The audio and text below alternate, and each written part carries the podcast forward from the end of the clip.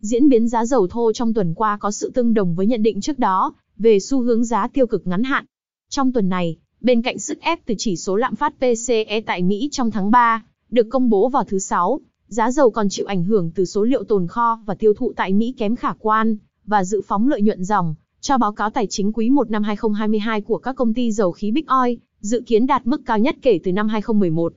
Bên cạnh đó, việc các quốc gia châu Âu được nhận định tìm kiếm nguồn cung khác để thay thế cho dầu Urals, với ghi nhận nhập khẩu đột biến 13.5 triệu thùng dầu thô từ khu vực biển Bắc trong tháng 3, cũng góp phần tạo sức ép mạnh lên giá dầu. Ở đầu tuần, giá dầu hưởng ứng tích cực trước tin tức Nga cắt nguồn cung khí đốt sang Ba Lan, và Đức cho biết, quốc gia đang chuẩn bị để thực hiện dần lệnh cấm nhập khẩu đối với các loại xăng dầu của Nga. Trong năm 2021, tỷ trọng nhập khẩu dầu từ Nga chiếm đến 1 trên 3 tổng lượng dầu nhập khẩu vào Đức, khiến cho quốc gia đã phản đối lệnh cấm trước đó.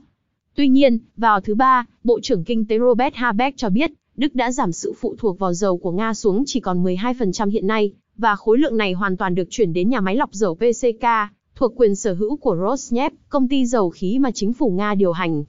Điều này đã làm gia tăng thêm rủi ro về sự đồng thuận cấm vận dầu thô từ Nga của các nước châu Âu, khiến cho giá dầu tăng vọt sau đó.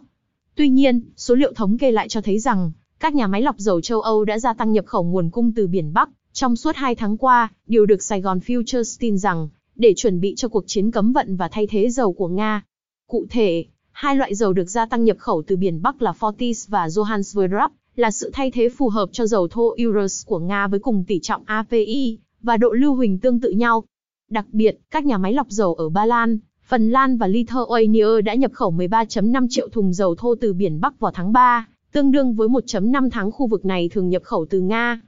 Trong các năm trước, Ba Lan và Lithuania là hai quốc gia phụ thuộc rất lớn vào nhập khẩu dầu thô từ Nga, với tỷ trọng dầu Urals chiếm trên tổng dầu thô nhập khẩu lên đến 65%.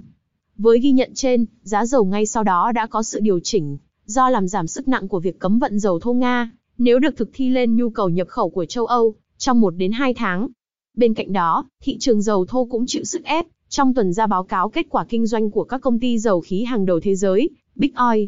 Theo ước tính, 5 công ty dầu mỏ quốc tế lớn nhất thế giới, bao gồm Exxon, Shell, Chevron, Total Energy và BP có thể công bố tổng thu nhập dòng, không bao gồm khoản thu nhập một lần từ việc rời khỏi Nga, là 34 tỷ USD trong quý 1 năm 2022, mức cao nhất kể từ năm 2011.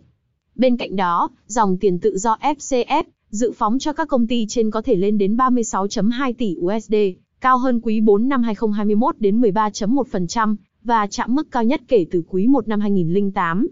Với khối lượng tiền mặt lớn dựa trên việc giá dầu leo thang trên mức 100 USD trên một thùng, sau cuộc chiến Nga và Ukraine, ngành dầu khí tại Mỹ sẽ có cơ hội tận dụng để gia tăng đầu tư vào khai thác dự án dầu đá phiến mới và cải thiện công suất hoạt động ở hiện tại.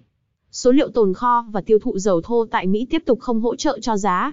Tính theo số liệu trung bình trượt 4 tuần liên tiếp, tiêu thụ dầu thô tại Mỹ tiếp tục giảm nhẹ 0.07% so với con số tuần trước đó, và đạt 19.36 triệu thùng ngày, do giá xăng nội địa không ngừng tăng cao đã tác động tiêu cực đến nhu cầu. So với con số cùng kỳ năm trước, nhu cầu tiêu thụ tại Mỹ thấp hơn khoảng 1.5%. Đây là mức đáng báo động đối với sự ảnh hưởng về mặt tiêu thụ, do cùng thời điểm năm ngoái tiêu thụ dầu thô tại Mỹ vẫn đang bị hạn chế, do ảnh hưởng từ cách lệnh hạn chế đi lại.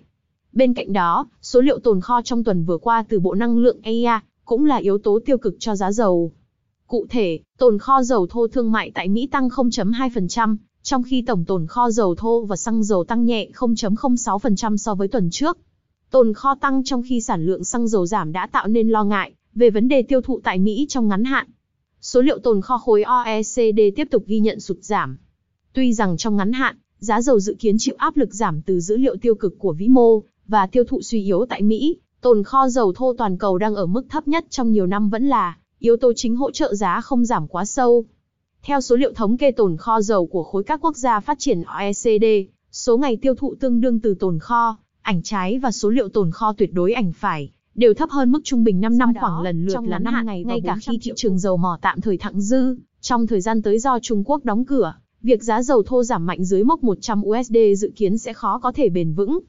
Trong dài hạn, quan điểm về xu hướng giá dầu vẫn được Sài Gòn Futures giữ vững là còn dư địa tăng trưởng sau khi Trung Quốc dỡ bỏ phong tỏa trong tương lai và mất cân bằng về nguồn cung khi Nga giảm sản lượng, ước tính ở mức 1, 5 tháng 2 triệu thùng trên ngày cho đến cuối năm 2022, tương đương khoảng 20% mức sản lượng trung bình năm 2021.